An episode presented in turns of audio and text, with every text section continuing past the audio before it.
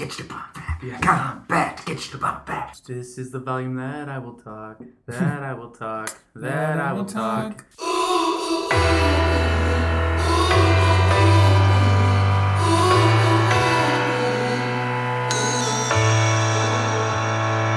People running round, looking bones into the ground. Is everyone just trying to be first? If you see me falling down from the buildings in the clouds, would you catch me for this bubble burst? I'm an American. Ladies and gentlemen, welcome back to another episode of the Discover Your Inner Awesome podcast. My name is Rajiv Nathan, aka The Raj Nation. I am your show's host, and as always, I am joined by my co host, Martin McGovern, aka Marty McFly. This is Discover Your Inner Awesome, the only show where you get to eavesdrop on conversations with entrepreneurs, artists, and musicians about the stories, the journeys, the struggles, but most importantly, the questions. The questions that help us all better understand who we are, what we're doing, and how we can do it better. This week, our episode is a little bit of a departure from our usual agenda with this show, and we have a conversation analyzing the conflict and tension that seems to be increasing every single day between people of different backgrounds, ethnicities, cultures, political beliefs, etc. And we have that conversation with our good friend Levi Bayer, who joins us on the show as a second time guest. His first time was back in season three. We really felt like the root of all of this conflict and tension at the end of the day is bias. So, our topic question is how do you manage bias?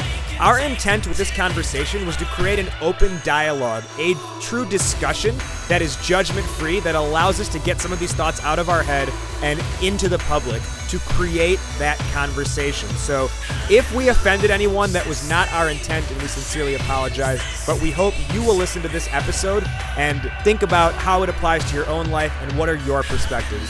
So, with that, let's dive into our conversation with Levi Bayer. How do you manage bias? Let's listen in.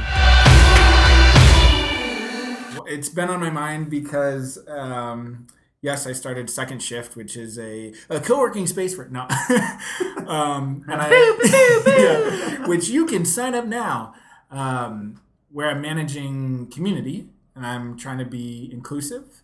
And I'm also hot in the middle of a location where we are a part of gentrification in the neighborhood. And pretty much anyone that comes in here that is talking about like things going on around us, the word gentrification gets thrown out there. Um, so my business does that, and uh, I'm biracial, so I have brown skin, and I find myself in a lot of places where people think about that about me, or I think about that of other people, about skin color and what that means. And I lecture with my students on like diversity and race um, and inclusion. So a lot of touch points for this for me. And I like to challenge this question by saying that bias isn't bad and that bias is natural um, and that there's a lot of good things that come from it. But uh, I'll start off our conversation by saying it's also the, I think, the first step towards like prejudice and racism and bigotry, um, which obviously has tons of detrimental effects and outcomes, some more severe than others. So, like, how does a police officer manage bias so that they don't shoot an innocent person and kill them? And how do I manage it when I, again, I'm walking down the street? Do I like cross the street away from somebody because of their skin color or not? Or do people do that to me because of my skin color? I think there's some big uh, questions of it uh, with big importance, and I think there's smaller everyday stuff, and I think both of them are just as important. And then, do I also use my bias to find new and useful and uh, fun friends? Right? Do I use bias in a positive way? So I think there's a lot to explore there with like how this manifests itself for all of us, and I'm excited for this conversation. Uh, race is not the only way to talk about it, but we all three of us have a different race, Yeah. and that's uh, exciting. Although we're all the same gender. Yeah. Well, we may I may throw in a part two with a female of Mm. the same question topic, Cool. which we would cover that. Cool. But for everyone listening, we have Levi, who is biracial and um, 50% uh, African, 50% Caucasian. Yeah. I am, to my knowledge, 100% Indian. Martin, you are, I guess Caucasian, that fun word. which is what, Irish? In this case, Irish? 50 Irish, 50 German. Yeah, that's right. Okay. Let, let, let's start with something like that because if you don't mind, because Yeah. uh, so we right away when we throw the word ethnicity out there and we start to talk about like racial bias and stuff. Uh, usually when we talk about race, we talk about brown people, right? And it's that's a bias, and it's weird that we do that. Uh, and uh, people get left out of the conversation. I think when we don't talk about European background, like my other half is white, or my half of me, the other half. I don't know which half is the, the main half. Yeah. So, but my other half is German. And like, Martin, you're not just white, right? There's more to that than that. Yeah, eh, well, so there. I don't know. It's it's interesting because I am just American, right? Like that's how I think of it. I don't like St. Patrick's Day is, I guess, today, right? Yeah. Yeah, I'm so clearly doing stuff. you got maroon and blue on. Yeah, You do. did. I've been wearing you green. wore green. Uh, Yeah. Raj. You're Raj is green. more Irish. than Coincidentally, today. though. Yeah. I just pinched you. No, green is good. You don't get pinched Oh. if you're wearing green. I should be getting pinched, And me. and used to Okay. get I thought you were just feeling my material. Bicep. Oh, Is this felt? It is now. Um,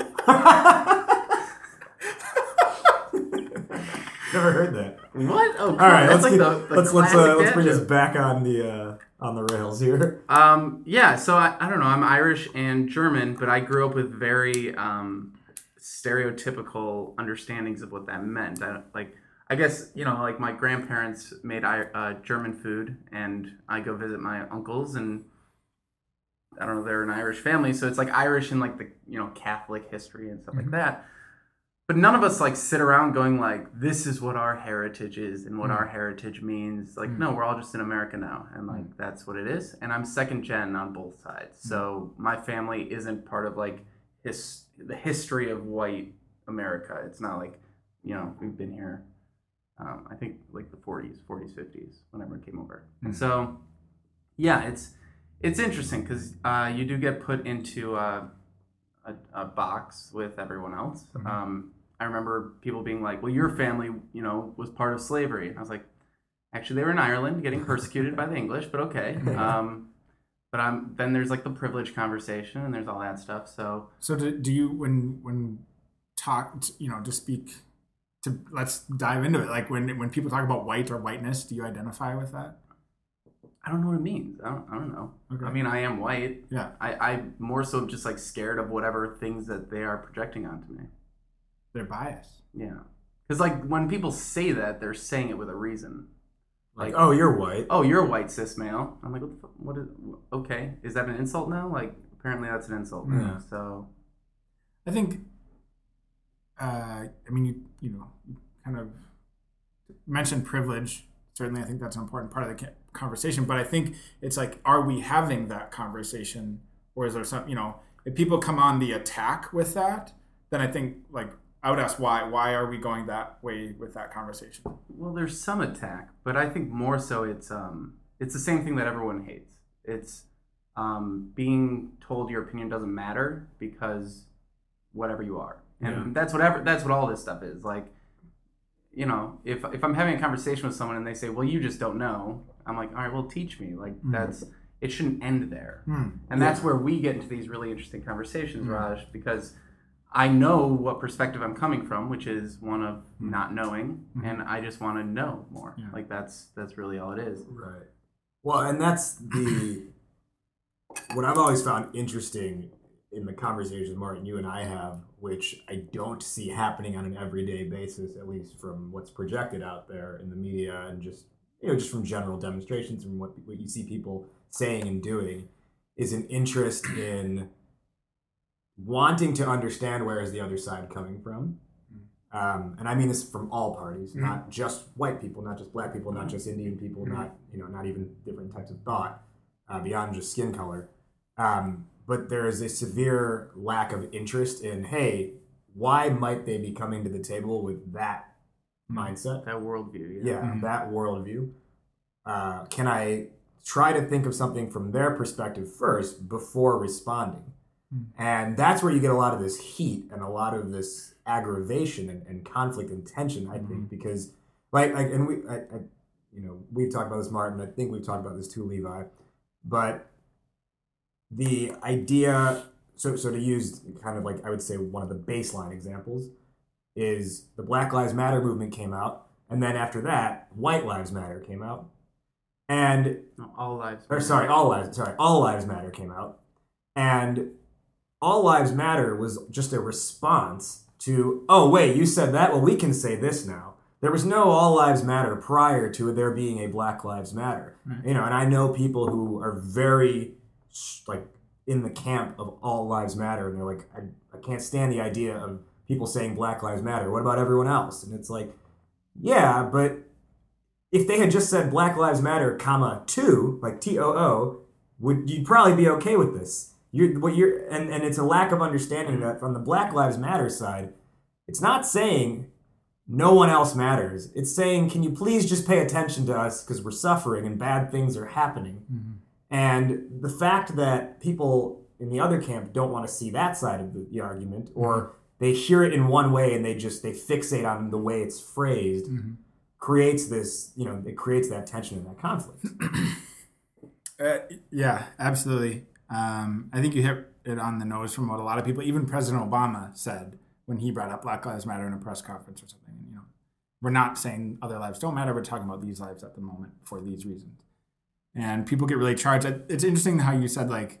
I think there's two things. There's like the the content, and then there's the delivery too, right? Which is like everyday communication or business or marketing too, Yeah. right? That's the thing I'm most interested in. Yeah. right? So there's like the content is like we need to pay attention to this thing: Muslim ban, Muslim ban, Black Lives Matter, uh, gay rights. Yeah. Um, but if we deliver it in this way, some people are like, ah, but you said it like this, so I'm not going to pay attention to that. And it's like, ah, but we still, yeah. And then it gets tough when you like go to, let's say, like a, a women's rally, and maybe then um, some of the signs are like pretty uh, explicit, uh, like making fun of Trump or something like that. Which I personally don't like Donald Trump, but I'm also into like kind of um, uh, civil discourse.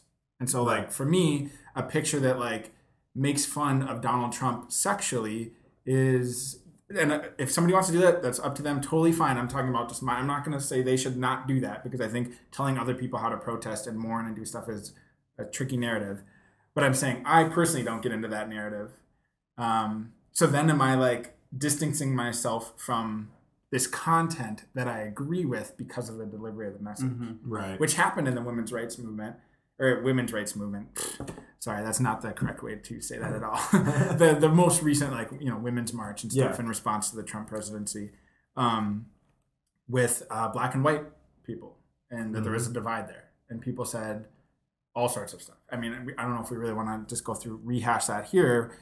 No, I But just 'cause thinking about, like, think the bias. you brought up. You said you were listening to that podcast. I can't remember what. Code switch, maybe. Yeah, Yeah. I think that was an interesting story about the kind of the conflict even between the white and black side. Yeah. Oh, yeah. That's what it was. Yeah. So it's just it, it's interesting bias. Like, can I even agree with something? If I have, like, I'm trying to think of our main topic today is bias.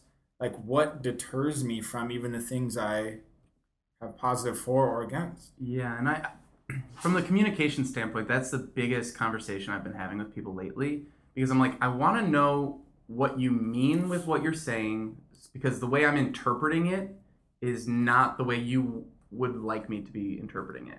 So I agree with what you're saying. I don't agree with how you're saying it. Is really what it all comes down to for me. Um, and from my perspective, it's like because I agree with what you're saying, I want to help people better craft the message to get the outcome that they want, which is to convince other people to get on their side. Um, and I think fundamentally, whenever we're making, whenever we see these things, it used to be you make a message and you show it to the people who agree with your message or who agree with your message, right? Um, and they already understand all the context and all the language and all the um, maybe The slang and everything yeah. like that. But you show that to someone outside of that group, and they're like, "What the hell? This is attacking me." Mm-hmm. We saw this a lot in the internet entrepreneur space. Like um, Marie Forleo, she'll be like, "Everyone in their life has to be able to do X, Y, Z. Mm-hmm. and we're like, "Everybody? I don't think this applies to everybody." And then we had to make the distinction: everybody in her audience needs to do X, Y, Z. Otherwise, you shouldn't be in her audience. And her saying these um these uh, absolutes, her using these absolutes, is to push people into or out of her audience. She does it on purpose, and that's what all all messaging does. So if someone says like, "This is my stance," it's either going to push you into or out of their So do their think world. do you think that's a useful tool? Depends on what you're trying to do. If you're trying to get a lot of people on your side and you're trying to convince people, then uh, it depends. No, maybe not. Like there's a whole section of the internet that is information to make certain people um, like feel good about other people being pissed off. So like Can you give an example? um, just memes about, let's say, uh, social justice warriors or Trump. All right. So if a meme comes out about Trump, it's not to make the people on the Trump side agree with this. It's also not to make the people on the anti-Trump side Be um, anti-Trump. be anti-Trump. Yeah. But it makes them feel good because it's going to piss off the pro-Trump people. yeah. And a social justice warrior thing is not going to convince anyone on on like change their views on either side, but it's going to make the people who are anti-social justice warrior feel good that this meme is pissing off the social justice warriors. But here's the catch: the people who are on the social justice warrior side or the pro-Trump side are never going to see Right. that meme. Yeah. It, so it's like it's like ha ha ha. This thing is going to piss off the the liberals or piss off the Republicans, and it's like. And we feel good about that. and we feel yeah. good about that. But Yeah. you, those people will never see the meme Yeah. because it never gets out of the bubble. So it just it's me laughing at what I think is going to piss off someone who will never see it. And that was something that I heard on um, like NPR or something recently.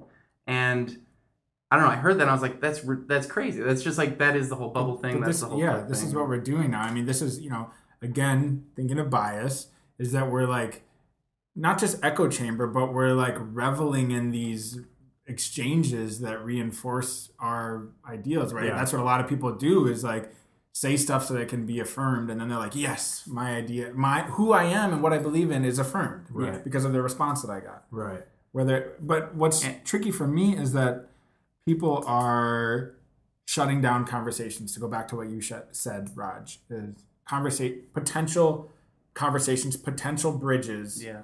but even you know politically or socially are being shut down before they have a chance to start because we're just like bouncing back and forth at these you know echo chambers Yeah, there's a lot of fear. I so then we say I we mean, build ourselves up this. I have fear on this podcast right now. I'm Yeah. like, someone's gonna hear this. I'm gonna be wrong because clearly I'm gonna be wrong on something. yeah And um, well somebody's going to worrisome. disagree gonna banish you to That's worrisome. Somebody's gonna disagree. Yeah, because what is wrong and right, right? But I mean, there's so many things that I just don't know. Yeah. That like, if if I say something incorrectly, I'd rather someone be like, "Hey, maybe you don't know something," yeah than you're the devil, like Right. which happens a lot. Well, and here's where it's I think it starts to get even more interesting is so the be an absolute, take a stance, right? Mhm. So that's one aspect of it, and I think when you do that, you're able to get at least get people to listen, and it's probably going to be more effective than being like, "Hey, I kind of think this." Mhm. But we'd have to have a long discussion about it for me to affirm that I think that, right? Um, but then what also comes with that is if you decide to get involved with something, and Martin, you brought this up on previous episodes in other contexts, but it's like when you say yes to one thing, you're inherently saying no, No to something else, yeah. right? And I think that starts to become even more so the case in some of these social justice issues, in some of these things that are happening today, where if you start to lean in one direction, you may actually not even be totally opposed to the other side, but it's going to start to become perceived that you are 100% you know anti whatever else. Like, you know, I just ask questions and people assume that. I, I'm I believe everything that you believe, but I asked you a question that challenged your belief just slightly, and now you think that I'm attacking you. Yeah. And so there, here's an example. So I'm I'm participating in this event in the summertime called Weapons of Mass Compassion. Um, me and several other yoga teachers are going to be teaching yoga classes for police officers throughout Chicago to try and help you know create a sense of calmness and bridge the divide between police and civilians of color. Nice. Okay. Which in my mind, I'm like, this is something I want to get involved in. Um, like my reason, and you know when we first got together to meet on this, you know the first thing we said was, "Why are you doing this?" And Mhm. my reason was, there's a lot of shouting and not enough listening. Mm. And I personally, honestly, based on my skin color, Mm. have always had the benefit of being able to play the intermediary between different types of people. Mm. Um, now, uh, so I, I think it's a very noble cause. I'm behind it. I want to be part of it, right? Um, the, the person who's in charge of our group, she is of African descent. Um, she lives in Chicago. and and when we get together and have the meetings, they're not necessarily logistic planning meetings. We are getting there to talk about just like issues and how do we talk about them and present them and things like that. And what she's telling me, like like here I am thinking to go back to well I'm in my own world right here I am thinking this is a really good thing to get behind like I think people are really going to support this. She comes and says she's had a lot of feedback in her community of what you're going to teach police officers to calm down so they can shoot me with a smile now?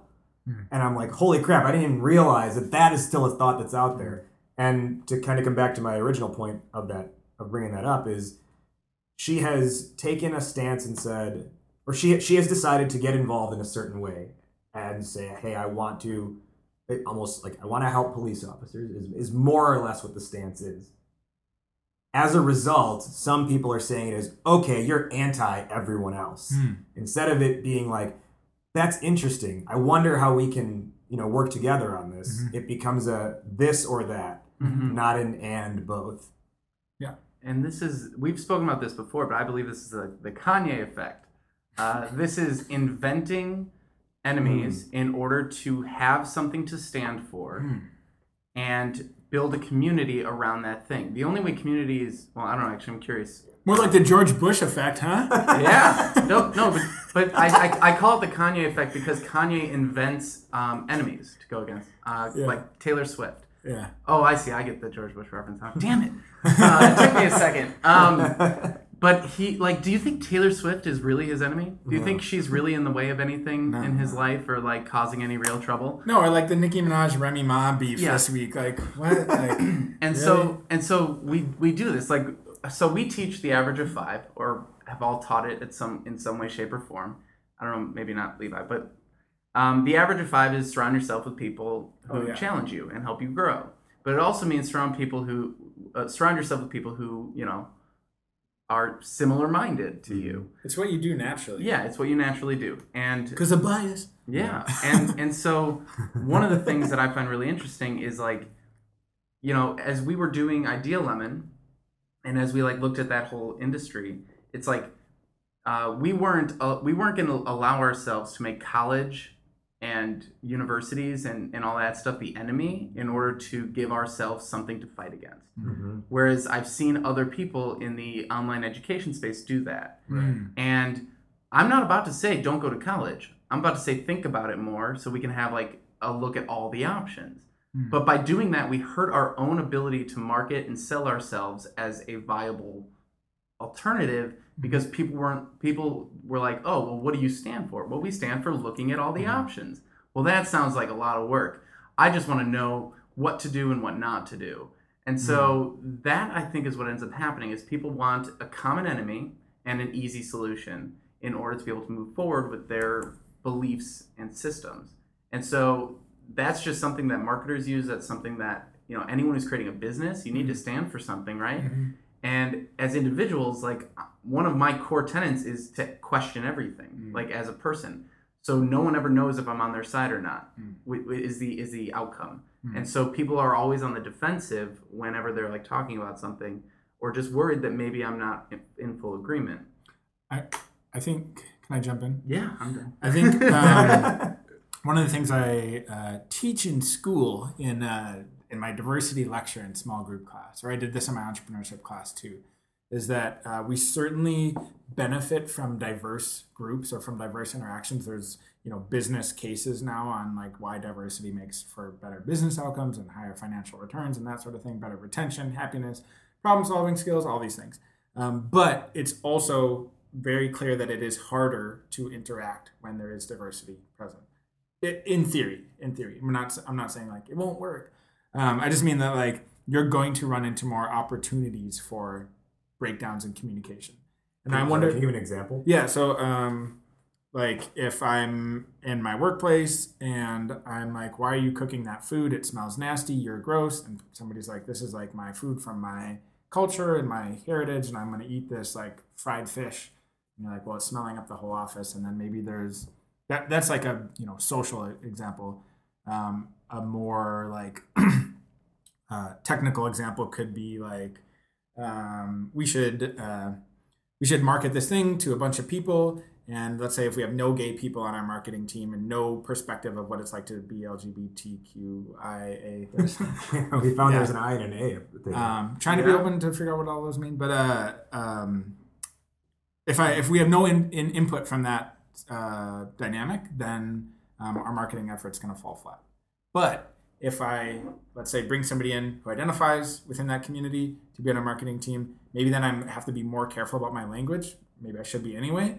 But I might like have more chances to offend or f- mess up or slip or something like that. yeah, Um, because now I have more different people around me, yeah. So it's it's forcing you to think before talking. which or- we should anyway. I mean, like could make us talking about any gender issues on this podcast.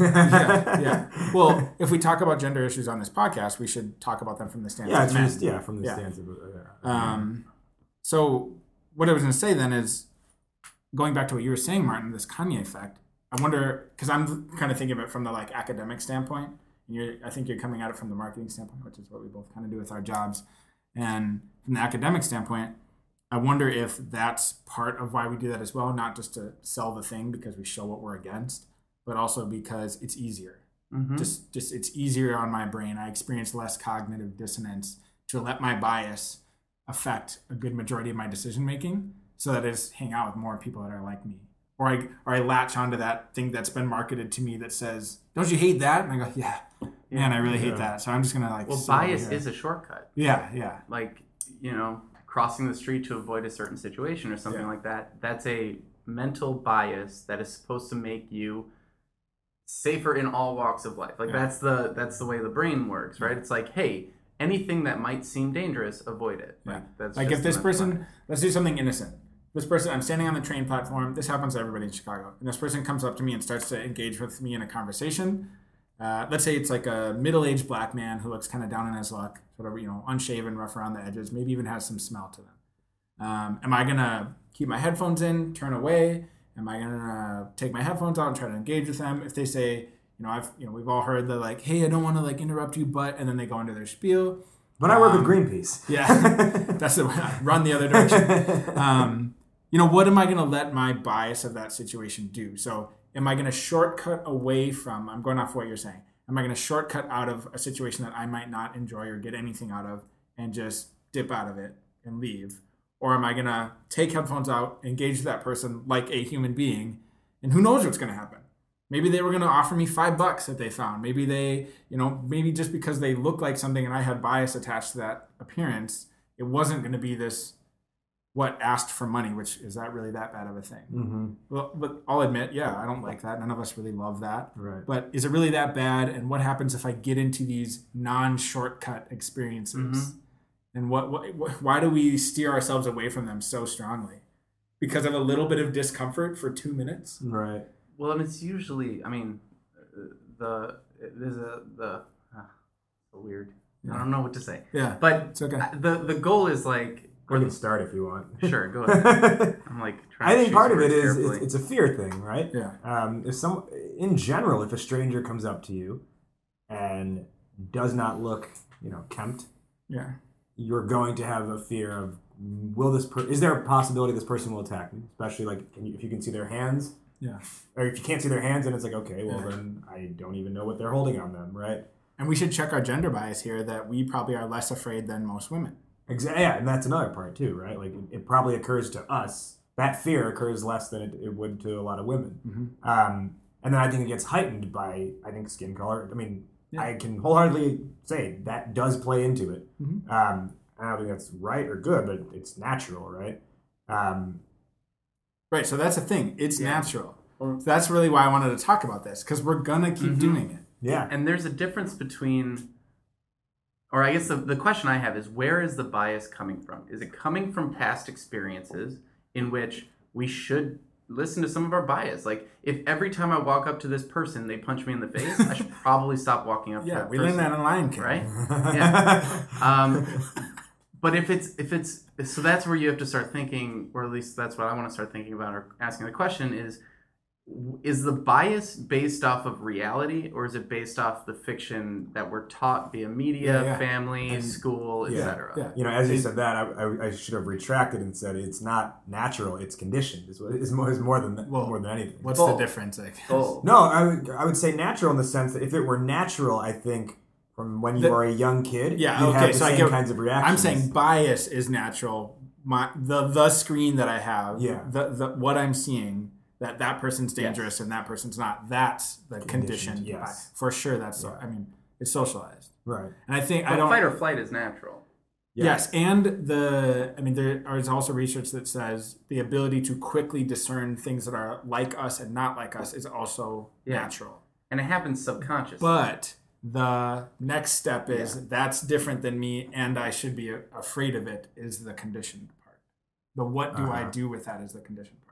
So I see that person, their skin color is not like mine. I know that there's a difference there. Then what? That's based on everything that we've learned. That that next step is everything. we've Yeah. Yeah, well, and then even on the kind of the lighter end of the spectrum, Yeah. in terms of like Skin color? No, yeah. in terms of, uh, Are you pointing at me right now? I did go left to right with my hand Yeah. from um, in terms of like you know just severity of the situation, um, you take a look at the online dating world. Yeah. and, and our friend Thomas Edwards, who's a professional dating coach. Mm.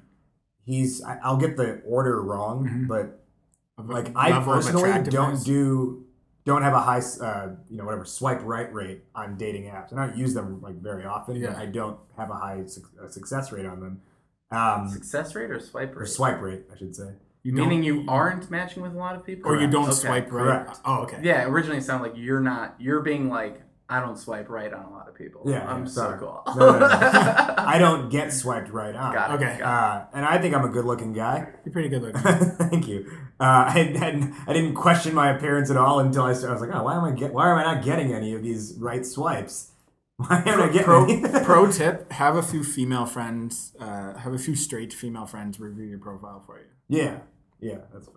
That's fair. Uh, wait, anyway, are you getting to the fact that there are like these racial hierarchies of Yeah, so it's like if you go down the the, the hierarchy Yeah. uh, in terms of what is visually appealing and what what do people Yeah. want to see, it's like females uh, in general, obviously not it's case by case, but Mhm. making a broad There's statement. stats from Match.com that from OkCupid too. It's Yeah. like it's it's like Indian male that's is like I don't know, like Right. fifth down on the Oh. list or something like that. I would that. say right above black females because black females rate the lowest on all of these online Yeah. dating sites. Yeah, Um, I well, I'm thinking from the, from females looking at males, Okay. but, but probably in aggregate even, right? yeah, Um, but like it's like white male is top, yeah. and then it's Asian like, female yeah, probably. Asian female, and then um, like light, probably light skinned Yeah. black female, Yeah. um, light skinned Well, Asian bl- male. there's Blasian, the black Asian Yeah, combo right. is like highly desired. Yeah. So like there there's bias there that Yeah. when I use these dating apps, like I know I'm fighting against that. So that Yeah. actually it, you know, the times where I'm like, yeah, why don't, why don't I change up my profile? So- I'm like, I gotta like put extra thought into this to get past that initial bias, if it's even possible So- to get past that. So re- one thing, real quick, is that's what leads to then all these cultures lightening their skin and stuff, right? Yeah. And then two is, uh, is it wrong to have a preference of attraction? No, and and, and, and here's the If thing I I'll just like too. a look of, and if I do have a preference of attraction, why do I have one?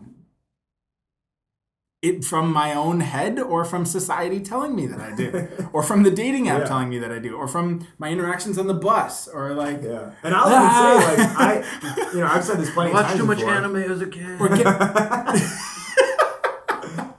uh, Okay. My own preference, like I, I am physically not attracted to women who are darker in skin color than I am, and that maybe like I don't know if it's a bad thing to say. I just know like Yeah. I have not come across someone who's darker skinned than I. I'm like, oh yeah, she's smoking hot, you know. well, that's what I think. Like, that's not to say I don't think people are like good looking people as like you know as people, but Yeah. I personally am not attracted to them. No, I think this is like what we're trying to get to with this conversation is like, what is that? And what and what do we do with that? Like, I think a lot, pretty much everybody could say some version of that, right? Like, yeah, I don't like this look or this thing, or Mhm. you know, it's like, I like brunettes more than Yeah. blondes. But then at the same know. time, it's like girls who have like super short hair. I'm also like not really into that either. yeah. So that's and people let's say let's say that it's correct that people are not swiping right on you as much because of your race or ethnicity. Or ponytail. It might just be the ponytail. No. Oh, man, Uh, man buns are doing well in 2016 and 17. You gotta make it higher up. You gotta like Yeah. put it right in the center of your head. So the question is is what is that? Like can we can we you know people say all the time like uh, I'm not into such and such race, you know? Like I, I don't I don't I'm not attracted to this Yeah. race or something like that. So I'll I'll do a personal admission too. I did not usually find East Asian looking women attractive until I moved to San Francisco when I was in my early 20s and then I was around people of East Asian descent a lot more Mhm. and then I literally like said to myself, "Oh, I now find that group whole bil- millions of people, literally billions, uh, attractive." And I didn't before because I grew up in Minnesota. Podcast listeners, and there's not a lot of Asian people in Minnesota, and I made the know And boy, social. did your dating options Yeah. expand. I made the like kind of social psychologist observation that I thought it was because of my socialization with people that looked different than me. Yeah. Well, and you know, this is the other thing I the other issue I take with kind of the bias, you know, mentality or whatever is that I said it before, like the idea of the absolutes, but also making blanket statements about things we like or don't like. Yeah. And and my realization of that was, I mean, going back to you know what four years ago when we were doing the thirty day challenges with Idea Lemon, and we did the month of listen to a genre of music Mm, yeah. we don't otherwise listen to. So you and I listened to country music for a month prior, and only country. Prior to that, I had said I hate country music, Yeah. And then I listened to it for a month, and I was like, you know, there are some things I like in this. And I'm like, Kanye, leave T Swift alone. She's not fave. No, I don't know. And she was still country at that point, I think. She wasn't pop yet. She was getting pretty poppy. But Music is a great way to uh, explore this conversation safely. Yeah, I Uh, suppose. yeah, yeah. And when you think about it like that, right? Like Yeah. after having done that month of just country, I can say, you know, country's not my cup of tea, but there are some things I can get into Yeah. within that. I, I want to touch on what you just said Okay. right there, which is um, so music is the way that we can do this conversation safely, and I think that that is fascinating because, all right, how do you manage bias? So we we all admit we all have it, right? And then we then we try to talk about it, and then it gets very dangerous very fast. And I think that that is the thing. I don't know. I got pretty quiet there for a little while. I was like, it's amazing how quickly you're just worried about getting like full on attacked just for like trying to figure out Mhm. what is happening. Like you're not even we're not even saying like this is finite, that is not, this is right, this is we're not even saying any of that. We're just like let's try and understand. Like let's make a safe space to understand and then publish that to the world. Um which is insane to me. Um, but like when you and I chat over dinner, I know it's a completely safe space, and if I say something wrong, you'll just tell me, and it's not going to cause like a lot of like you're not going to have animosity for the Yeah. next 10 years or something or like try to actively ruin my career or something Mm-hmm. because I said something incorrect. But that's not the world we live in. Everything is recorded, everything is like sent out to the world and you see these people's lives getting torn apart. Mhm. Um, as deserved as they may be in, in some people's cases, like um, Milo and things like that. Like, yeah, he he says some horrible things, and you know you're gonna get backlash. Um, but I think that that trickle down of the fear Yeah. is really fascinating. And like, how do I manage bias? Like, I only talk about these things with people that I really trust, and I'm really scared Yeah. outside of those those conversations. It's, it's that's a really interesting observation. Uh, I appreciate you sharing that. Um, but I think that's fear is an interesting part of it. But like, I don't know. I really want myself, and I guess I would, you know, encourage others, encourage you in this moment, and other people to embrace that and dive into it a little bit and say like, let's let's do this. Let's not just stick to music. Let's say how we feel personally about this, you know, such and such topic or such and such topic. Um, and two things real quick. One, yeah, people are going to attack. And some people are going to get upset and some people are going to lash back. The, the, the clap back or the lash back, whatever, is Ja definitely Rule, clap back. definitely part of our culture, uh, whether it's Ja Rule or not. Um, but I think there is some uh, other opportunity. I, I think some of that la- that lashback, which leads to that fear, is out of place. I think it's coming from the wrong place. And I think that a lot of times we can have actually more like civil again conversations about like, okay, let me tell you why. So here, let's do one right now. I'll do it right now. Good. Uh, so you said um, I say a thing and maybe I'm wrong, and then you're like instead of like that turning into a fight, which maybe ends the conversation, you said, "Can you teach me?" Right. So from the let's just take race, and again, I'm not attacking you personally, but I do. I'm going to kind of like guide us into one of these right now. is uh, a lot of people of color don't want to always take on the mantle of telling white people why they're doing something wrong. And so, like, people of color often get tired of that conversation of, like, now I have to tell this person why this thing shouldn't be said. Now, it's not just limited to race, right? Um, but this conversation that I'm having right now, looking at across the table at you, Martin, is an example of that. Where I can say, let's talk about it, and I'm not going to get angry, and maybe we'll feel a little uncomfortable, and my insides will be a little gushy, but like, we can get through it. And we're going to survive, and we're going to learn. And like, I can say those things, and you'll have a response, and like, doesn't have to be as crazy as the internet makes it to be. Sure. And and again, I think with with people that I know and I'm comfortable with, I think that that's great. I just haven't seen many um, situations where I do question people and they take it well. Yeah. Um, maybe that's kind of my, you know, critiquing my own communication style. Like the other night, I was at an event and they were talking about Uber. And the entire event was how do we fix Uber because they're being horrible to the world. Sure. And my stance was you're making a lot of assumptions. Like it's not Uber does this well and this poorly. How do we focus more on the good and minimize the damage? Mm. You're saying Uber is the worst. Mm-hmm. How do we fix this crap company Yeah. that is hurting the entire world? Yeah. And my prompt that I got at this event was like, how do you change Uber so that they um, are beneficial for all of society in the world? I'm like, how the hell do I answer that question? It's an awful question, so, awfully worded yeah, question. and there's more. The, there's more to the prompt. There's more to the prompt. But I, I, I went into contrarian because that's what I. That's what I am. I, I ask questions, even if I agree that Uber does horrible things, that their culture is Yeah. currently like being, Yeah. you know, bombarded for being sexist. All these different things. I want to start from the point of what do they do well? What do they do poorly? Mm-hmm. How do we fix it? Because this is not a productive question. This is not Yeah. a productive setup. And so I question the entire setup, Yeah. and wow, Yeah. the backlash. Yeah. So And- yeah. So if somebody says uh, cops are pigs and we should, you know, fuck all cops. Uh, not we should, not the not the verb. That those two distinct sentences. Squeal like a pig. nope, nope. That's not where we're going with this one. Um, if if somebody says like, you know, the police force is uh, uh, bad and needs to be stopped, that's going to be a really tricky conversation because one of the things we said early on tonight was or today was content versus message. There's some content there that they're probably conflating with their emotion. yeah, the whole thing was emotion. Yeah, and the and so the message that came out was we got to stop all cops. Well, okay, let's you know we got to unpackage that more. Just like we got to unpackage more about like um, uh, Uber is a terrible country and Trump is the worst person in the world. Okay, like all right, yeah, sure, I agree with some of the things that are generating some of those thoughts, but we have to look at it, you know.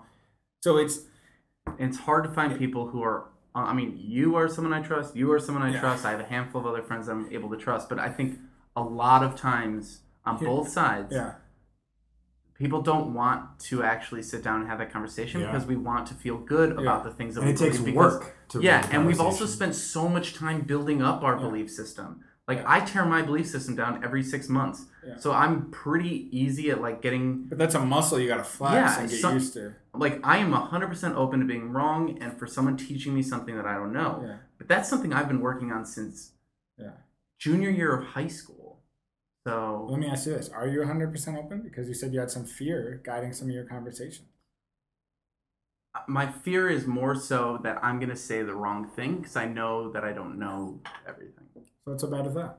I don't think it's bad, but it does. That's how it's perceived. Is the problem? It's it's people. So I think for me, I'm just kind of naturally an introvert. So like when people start attacking, I'm like, fine, you're right, whatever. Yeah. Like uh, you know, um, that happens with anyone. Like uh, on both sides. Uh, Yeah, if yeah. they're so strong, I'm like, look, you're Yeah. okay. Cool. So let me- You've shouted the loudest. Yeah. Yeah. But that's how I am with everything. Yeah. Like if I'm in a business situation, someone just shouting, I'm like, whatever, dude. Let me check myself though, because I say, you know, oh, if you just say Trump is the worst or Uber's the worst or we got to stop the cops, that I'm, I just said that that's conflated with emotion and maybe we need to look at it more rationally. What about when we need just those emotional, like, blah, like I feel the things. And like, I don't often take that stance of like, let's just feel the things for a little bit. Yeah. Um, and is there, is there a place for that to like, maybe I just want to be fucking biased and stereotyped for like 10 minutes and just be really upset. Yeah. And just let me do that. Well, I would. So an example I would use is uh, we had a guy, a friend of mine named Lance Newton, on the show last year. Uh, he's a actor, um, and that particular episode was around taking action. How do you take action? And he had you know, that the conversation was spawned from he had posted this video on Facebook. There had been another police shooting, Hmm. uh, and for reference, because it's relevant to this conversation, Lance is uh, is black, and he had posted this video, which was like really emotional. He was like, you know, like, I'm sick and tired of this always happening, you know, et cetera, et cetera. It was a very powerful message he was sharing, but he ultimately had a here's what we need to do about it. Hmm. Like he he he had his I wouldn't even say lashing out, but he had his ah like moment, and he videotaped it and put it online. Hmm. And then he was like, you know, like just watching this, like if you just watch this, like you're not doing enough. If you know anyone who is a police officer, please share this with them. Um, like it's gonna be uncomfortable, but I'm asking you to do that anyways. And I did. Like you know, like one of my best friends is a police officer, and I I I was scared as shit sharing it with him, but I kind of felt compelled to because you know the way Lance had phrased it, I thought was nice, was inspiring, was compelling. Um, and I, you know, I ultimately I was like, hey man, like, uh, my friends said you need to watch this. Uh, understand, I don't think you are a quote unquote bad guy, Mhm. but I think it's important that you watch this, um, just so you know. Mhm. And he was like, thanks, I'll take a look. And what happened? Uh, you know, we never talked about it again after that. Right. Um, Hmm. I didn't bring it up. Uh, I probably also had, didn't see him for a little while and had Yeah. forgotten about it. But um, even with something like that, like it's a touchy subject, I think, because I wouldn't even know how to bring it back up. In, in, in So what'd you think of the vid? Yeah. um, but but I think the way Lance did it was he was able to have his ah moment, but ultimately have some type of like use that to get to a resolution. You know, not just the world is fucked, everyone's dying. Yeah. You know, and, and that's it. It was all right. Well, Yeah. here's what needs to happen now. I I like that, and I have a hard time when people just mire themselves in the constant rolling of the same stuff over and over again. So let me give a recent example. Is I was totally checked out when everyone hopped into the Trump um, tax forums the other night with Rachel Maddow Mm-hmm. uh, which everyone now is like, oh, I can't believe Rachel Maddow let us on to think this was important news, and it wasn't that big of a deal. Yeah, For like- nothing they found. Right for like for like six hours, everyone was really pumped up, Yeah. um, and I don't get. So this is going back to take action. That's the punchline I'm getting to. Is like do something more than just like yes, more information to just churn on. You know, like we can't just continually churn. And when we're thinking about like politically or socially, like okay, again, I'm, I'm trying to talk more like uh, about like actual steps, right? Not just like in theory. So in actual steps, I now run a business that is seated geographically and socially in a place to talk about gentrification a lot. And the way that we run our business is have a locked door that costs money to get in. Um, and that's a form of gentrification. So rather than just like sit and like think or go to meetings or talk about or read blogs about gentrification, I need to run my business in a way that I'm engaging that if I want to. So I'm saying I want to engage with the topic of gentrification. I also want to be on the pot what I think of as a positive side of that conversation. So I'm going to host free workshops, do things, engage with the community, support nonprofits around me that do work in that area. Like I'm not just going to sit and complain or think about it. I love sitting and thinking. And I love sitting and brainstorming. You know, and this is going to be a great podcast like this, a great chance to brainstorm in real time. But it's like, what am I even going to do with this information we talk about this podcast? How am I going to run my business? Who am I going to engage with next differently? Mm-hmm. Am I going to share something? Am I going to write something? Am I going to do something, do a thing based on the information. Yeah. So what are you gonna do? I don't have that. I don't have that yet. yeah. I'll check back in 15 minutes. I'll have. Yeah. Well, and I think that's interesting. One of the one of the things you talk about everyone getting so wrapped up in stuff, and we live in um, a media culture. yeah. And I've been talking about this book a lot lately. It's called Amusing Ourselves to Death. It came out in 1985. Um, Sounds relevant already. It's, yeah, so it's like it's amazingly relevant. It came out. It was about television, but now it's about. But you can make a lot of.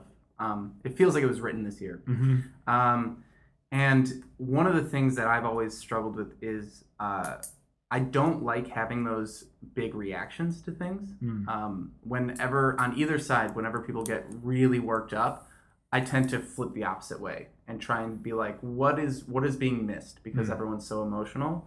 Um, because I'm so scared of people being um, predatory on bias Mhm. and using bias to profit Mm. because there's a lot of um, wolves in sheep's clothing, I Yeah. think, Yeah. in the world who are like, we are doing this because we want to see this change in the world, but really it's because I want to get YouTube views and Mhm. make my YouTube revenue.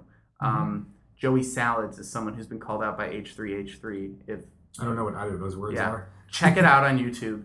Look at H3H3 calling out Joey Salads for his videos. Like he put a car with that was covered in Trump stickers in the hood, and like all these like black people came and destroyed the car within 15 minutes, And he videotaped it. and he videotaped it.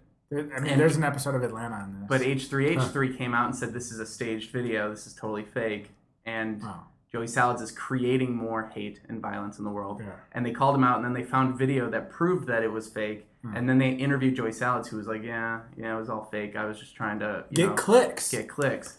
And like that's the kind of stuff because that got that went like you know on the Yeah. news and all sorts of stuff. So like these are the things like my biggest issue when it comes to all this stuff, and this you know I mean we analyze the fact that this is my biggest issue, right? but my my biggest issue is like I really get annoyed at um, predatory um, people who use bias for their own good, um, because it makes it harder for me to see the real issue, hmm. the real issue that needs to be addressed. I get caught up in all this other stuff that's using the issue hmm. instead of actually trying to help be a part of the solution. Yeah. Well, and this is and so what we haven't talked about, at least you know enough so far, is media bias, hmm. right? Um, and this is something that's really just been pissing me off over the last several months. You know, since the since the most recent election, like coverage started two years ago, Yeah. is I've been angry my about it for a God. decade. um, but it's been heightened, obviously, yeah. and the That's what that book's about, by the way. Right. So the ability to, I don't know about ability, but how easy it is for uh, some source, and I say that with air quotes, Mm.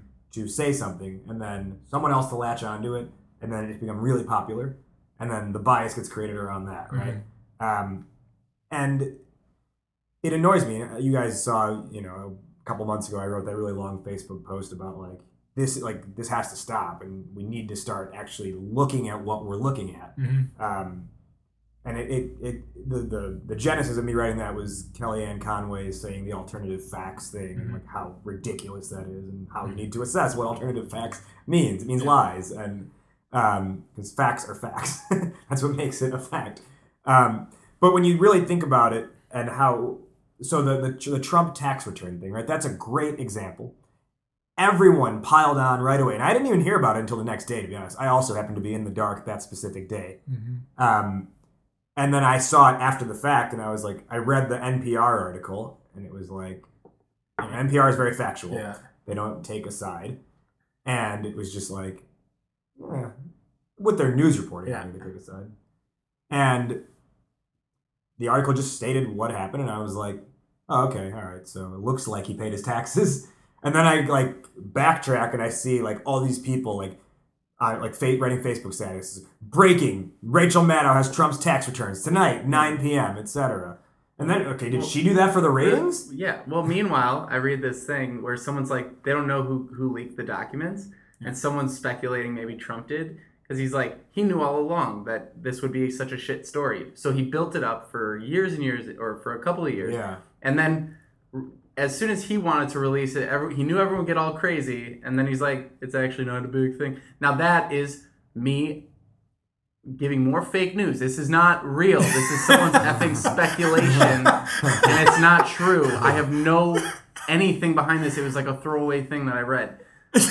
But I just think that's funny, and that's what stuck in my head. And like now, like I know it's not real, but it's in my head somewhere, so that becomes part of my bias un- subconsciously. becomes part of your narrative. you It know? becomes part of my narrative. and now how the our world narrative, now this podcast Yeah. narrative, now the Yeah. listeners' yeah, narrative. 500 narratives. Right. And and so like that's what I find so fascinating about this is like every time that we talk about this stuff, people are like, yeah, but you know, I I don't do that, Hmm. and it's like. Or I'll, I'll see like the radio playing or the TV playing in the background of my parents' place, and I'm like, they're like, yeah, but I'm not listening to that. It's just Hmm. noise in the background. I'm like, BS Yeah. if I played, I don't know, just like rap in the background all the time, that's gonna seep in my head that I enjoy this stuff, you know? Yeah. Like whatever's playing, whatever's going on at a, at a consistent pace is is forming your brain, whether you think it is or not. Well, and that's where that's where I think everyone needs to start getting very just honest with themselves about what information are they taking in and how are they processing that information. Now, the politics side is just one aspect of it, but uh,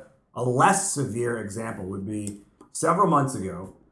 One of our friends posted an article about um, the article was it was like study says people who post Instagram photos, Instagram fitness photos lack self confidence or something like that, right? The article title was to that effect. And then you have this stream of comments of people who are reacting to our friend's post being like, well, I don't do that or whatever. You're like, oh, yeah, that would make sense. They're all, you know, people who post my personal story that has You no know. factual benefit. You know, and it's like, it's either like, oh, yeah, that makes total sense. Like, ah, those fitness selfie people, yeah, they really do suck, that kind of stuff. Or, well, I'm a fitness person and I, hear, I do it for these reasons, etc. I didn't react at all, but I clicked on the article and I read it, okay? And it says, it's like, according to this study, and so I click on this study, which is hyperlinked, which takes me to another site, which is also still referencing that study. Okay? And then I click on the study from that site, and it takes me to a marketing fucking survey put out by some company, which is not at all a study. It's a marketing survey. And the fact that this is being then reported as a study, which makes people think a lot of people now think it is rooted in science and psychology Yeah. that people who post fitness selfies lack self-confidence. Yeah. And that is wrong. That, Yeah. that that's the that's what people are doing It's and they're not biggest taking issue the in time. the science in the entire. I was gonna bring up fat journalism and- diets. yeah. yeah. I was gonna bring up fat diets. Like scientific studies. This is the biggest issue in the scientific community where they're just like. It used to be you'd read a published article that was like fact checked by the Yeah. newspaper and it would link directly to a scientific paper. Yeah. Now it's a scientific paper that had a that had like 30 people involved. That gets published uh, once, which gets shared, which gets this and that. And you're it's getting in a it- journal, and then one person yeah. like summarizes it, and then they quote You're it getting it 50, yeah, you're getting it 50 links down the road, and none of it makes any sense anymore. Yeah. Selfies make you fat, and then it's Yeah. like, "Ah," and then just Yeah. reshare. And this- reshare. and I eat This three type of selfies stuff. a day to help keep me strong. right? And it doesn't take to, you know to come back to that Facebook post that I wrote, like telling like here's what we need to do, right? It doesn't take that long to just Google what you just read and then Do you and do that with Google every search, single thing that you've read since writing that post? if it has any sort of merit to it, yes. so here, this is Like what I I don't like if, if I know it's going to be a polarizing topic. But here's the thing you read 20 headlines, your brain is already getting changed. What do you mean? If you just scroll through your Facebook feed, don't even click through or read any of the articles, you just look at the headlines and you don't click through, you don't check, and you don't do any of that, it's still going to have an impact in your thoughts. Sure, but so that's where even in my other the, what I try to do and what I I'm also trying to tell other people to do is there's a difference between if someone says, "Hey, did you hear about that story?" There's a difference between saying, "Yeah, I know that story," versus "I saw there was an article on it." That changes the conversation entirely. Yeah. And that's what I, that's what I try to do as much as I possibly can Yeah. and want other people to do is make that you know and then you almost cognitive force people to differentiation. tell me about this story. Exactly. Like, Because uh, if you go into it saying, "Oh yeah, I know what happened," yeah, then your own they're going to start talking about it from their perspective, and then your story in your head is just what they think about it. yeah, right. That's a good point. You're just you're just like soaking in their version, which is 50 clicks down the road. yeah, uh, because in the leading up to the final question that's coming, I wanted to think about like for ourselves and your listeners, uh, what can we actually do? what are the actual steps in my daily life to manage and work with bias in like say a positive way or a helpful way. Like here's one for me. I uh, hid my newsfeed on my browser, uh, Facebook, during the election. I was tired of fucking bullshit from the politic political spectrum, so I hid my newsfeed. And so I have it on my phone, but on my home Facebook page, I don't see my newsfeed. And that's like helped me because I'm sure there's good stuff and I'm sure I'm missing a couple things here and there, but like I, most of it was not helpful.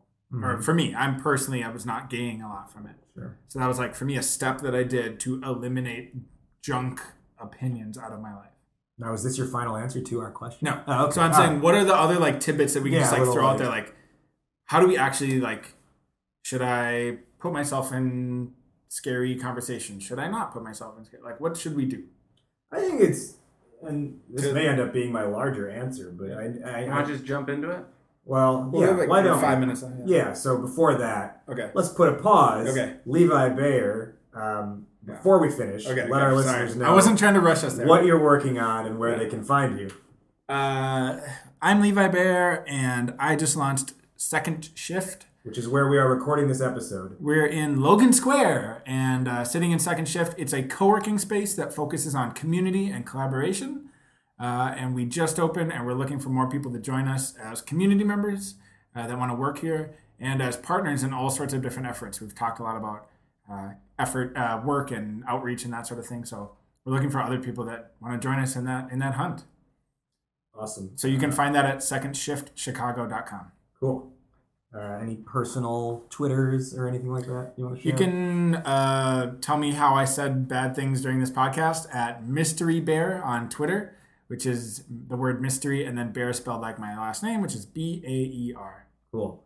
All right. So then to wrap up, our question is how do you manage bias, Martin? Oh god. Um, and let me actually let me preface by saying this was by far the most challenging episode we've ever recorded. yeah, I'm scared to listen back. Um, so the way I've been doing it is just having very honest conversations with people that I'm that I know have differing viewpoints or um, different approaches to the same viewpoint as me, and just trying to understand their perspective and share my own, so that we can come to a you know a mutual understanding. Even if at the end we don't agree, you know, it was a really productive conversation. Um, so I've got maybe like three or four people in my life that I can do that with, probably more if I really think about it. Um, so engaging in those conversations more. Does there have to be a level of trust for that? Like I can't do, I can't go up to a stranger. No, I, I mean maybe I'm an introvert and I just can't. I don't want to talk about strangers about Well, the but weather. even if you're an I mean, extrovert, you'd have to I mean, develop some type Yeah. of. We know you're an introvert. I'm, I was looking for like your honest take on that. Yeah, Like, um, how much trust do we need before that we hit Oh, the tipping point for that? Um, I don't, well, so I, I, it depends. Do you do you agree? So for me, if I agree with the same outcome, I just don't agree with how they got to that answer. Hmm. Then I can have that conversation with people that I have less trust built up with. Hmm. But if we have very different views on the end goal, there has to be a crazy level of trust. Because I did at one point um, with someone that I didn't have a lot of trust built up with. Um, I just said like, hey, you know, I'm I'm just curious why people get so emotional over this topic. Mhm. And they ended up breaking down and crying within like five minutes just for me asking the question. Mhm. Um, and I was like, look, look. And I had to take like 10, 15 steps back and be like, look, I agree with Look, you. sweetheart, you got it all. No, no, no, no. I said, look, I, I 100% agree with everything that you stand for, believe. We're 100% on the same Yeah, page. but you wanna. I just don't understand how you got here yeah, yeah. um, and why there's so much emotion behind it. I just need to know that. And it, like that person was about to leave and just not engage me anymore. Um, and all I did was ask like two or three questions. Sure. Um, so I had to completely backtrack. And because we had the same endpoint that we were trying to get to, we could get back on track, Okay. have the conversation. but if I had a different endpoint, they would have probably never talked to me again. So some level of trust, engaging with people with some differences. Yeah. I'm, re- I'm paraphrasing. I think what my answer comes down to for how do you manage bias is understand the words you choose to use. Like like choose to use words intentionally. That's part of it. The other part is try your best to avoid like unless you're watching sports, avoid knee jerk reactions to what you see. Hmm. Um, I mean, sports, you're just cheering for your team. Fine, good. It's training people to have group think and bias. Like but with everything else, um, it, it, you know, it's almost like having something happen in your brain before fight or flight. Mhm. And I don't know the psychological term for that, but it's like it's it's really is just trying to take that microsecond before you immediately say, "Oh, that sucks," or or "Oh, like oh, you know, screw them" or whatever. Yeah. Just taking that second to be like, okay, what happened? Mhm. Why might that have happened? What what should my reaction be? really quick, I'd like to add an additional thing to the paraphrase that Levi made earlier. Um, for me, it's knowing that I don't know what the right answer is. Mm. That's the way that I manage my bias. And we, I'm sure if I listen back to this podcast, it'll just be like a lot of, I really have no idea. um, which at this point in time is how I'm managing it. I'm hoping someday I have much like stronger convictions around certain things after having done more research, but that's the way I currently manage it. Cool. I think it's an important acknowledgement. Yeah. Levi, how do you manage bias? Bring us home. Um, Raj, you just touched on some things that I look at through the lens of attachment theory, which is a whole other social paradigm we can get into on the third time I come on your podcast, um, which which is about taking time to process what you're going through. So, for me, how do you manage bias? Um, I think it is giving some time to sit with your wherever you're at with it um, which is going to be a challenging conversation for you personally inside your head. Sometimes might be a challenging conversation with the people around you. Um, like with my partner, sometimes I'm like, why do black women have their hair like that? And because she is a black woman, she will be frustrated. And then I say, I'm interested in learning. And we go proceed from there. Um, and so uh, I'm, I'm trying to sit in that moment or all these moments that we come across and and do what both of you said. You know, engage with it. I'm looking for this outcome, or I want to process, and maybe I'm going to think back later, like, did I go about that the right way? Um, and I think so. Reflection, intention, um, and I'll end on this: owning your place, owning your place. So I kind of challenged you a little bit, Martin. Uh, why I wanted to talk about this is I think we should own where we're at and say these are my biases. I'm from this place, so I have this. I'm this skin color, so I have this. Mm-hmm. Um, and start there because where else are you going to start than where you actually are? I'm going to end on Ah, that was very poetic. Yeah. I like it. Levi Baer, thank you for joining us. Thank you so We made it through this that. episode. Thanks for having me. It hasn't been released yet, so we'll see. yeah. That wrapped up our conversation with Levi Baer. Levi, my man, thank you so much for joining us and for really honestly sort of carrying that conversation and allowing both Martin and I to be able to talk about that stuff, providing the open space, both physically, because we recorded it at second shift, but also metaphorically, uh, just by being an open person and, and wanting to engage in a conversation like that. Did you, the listener, enjoy this episode? If so, the best compliment you can give us is a rating and review on iTunes. Ratings and reviews help more people find the show, and therefore more people get to discover their inner awesome.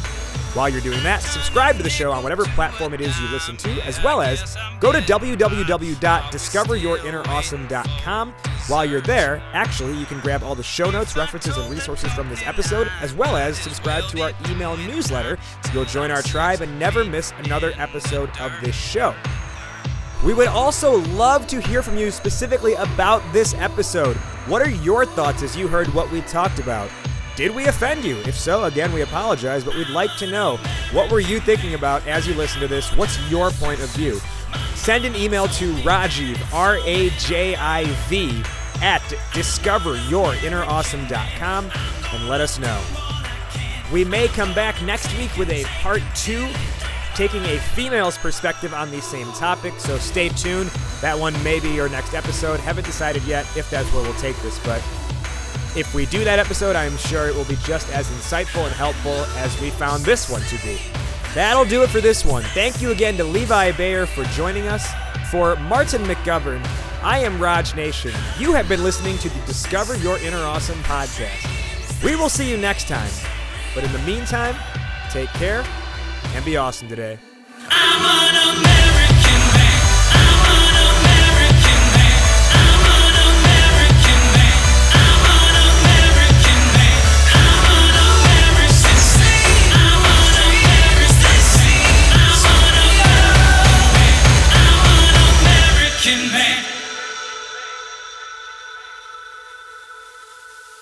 Mike catches on fire.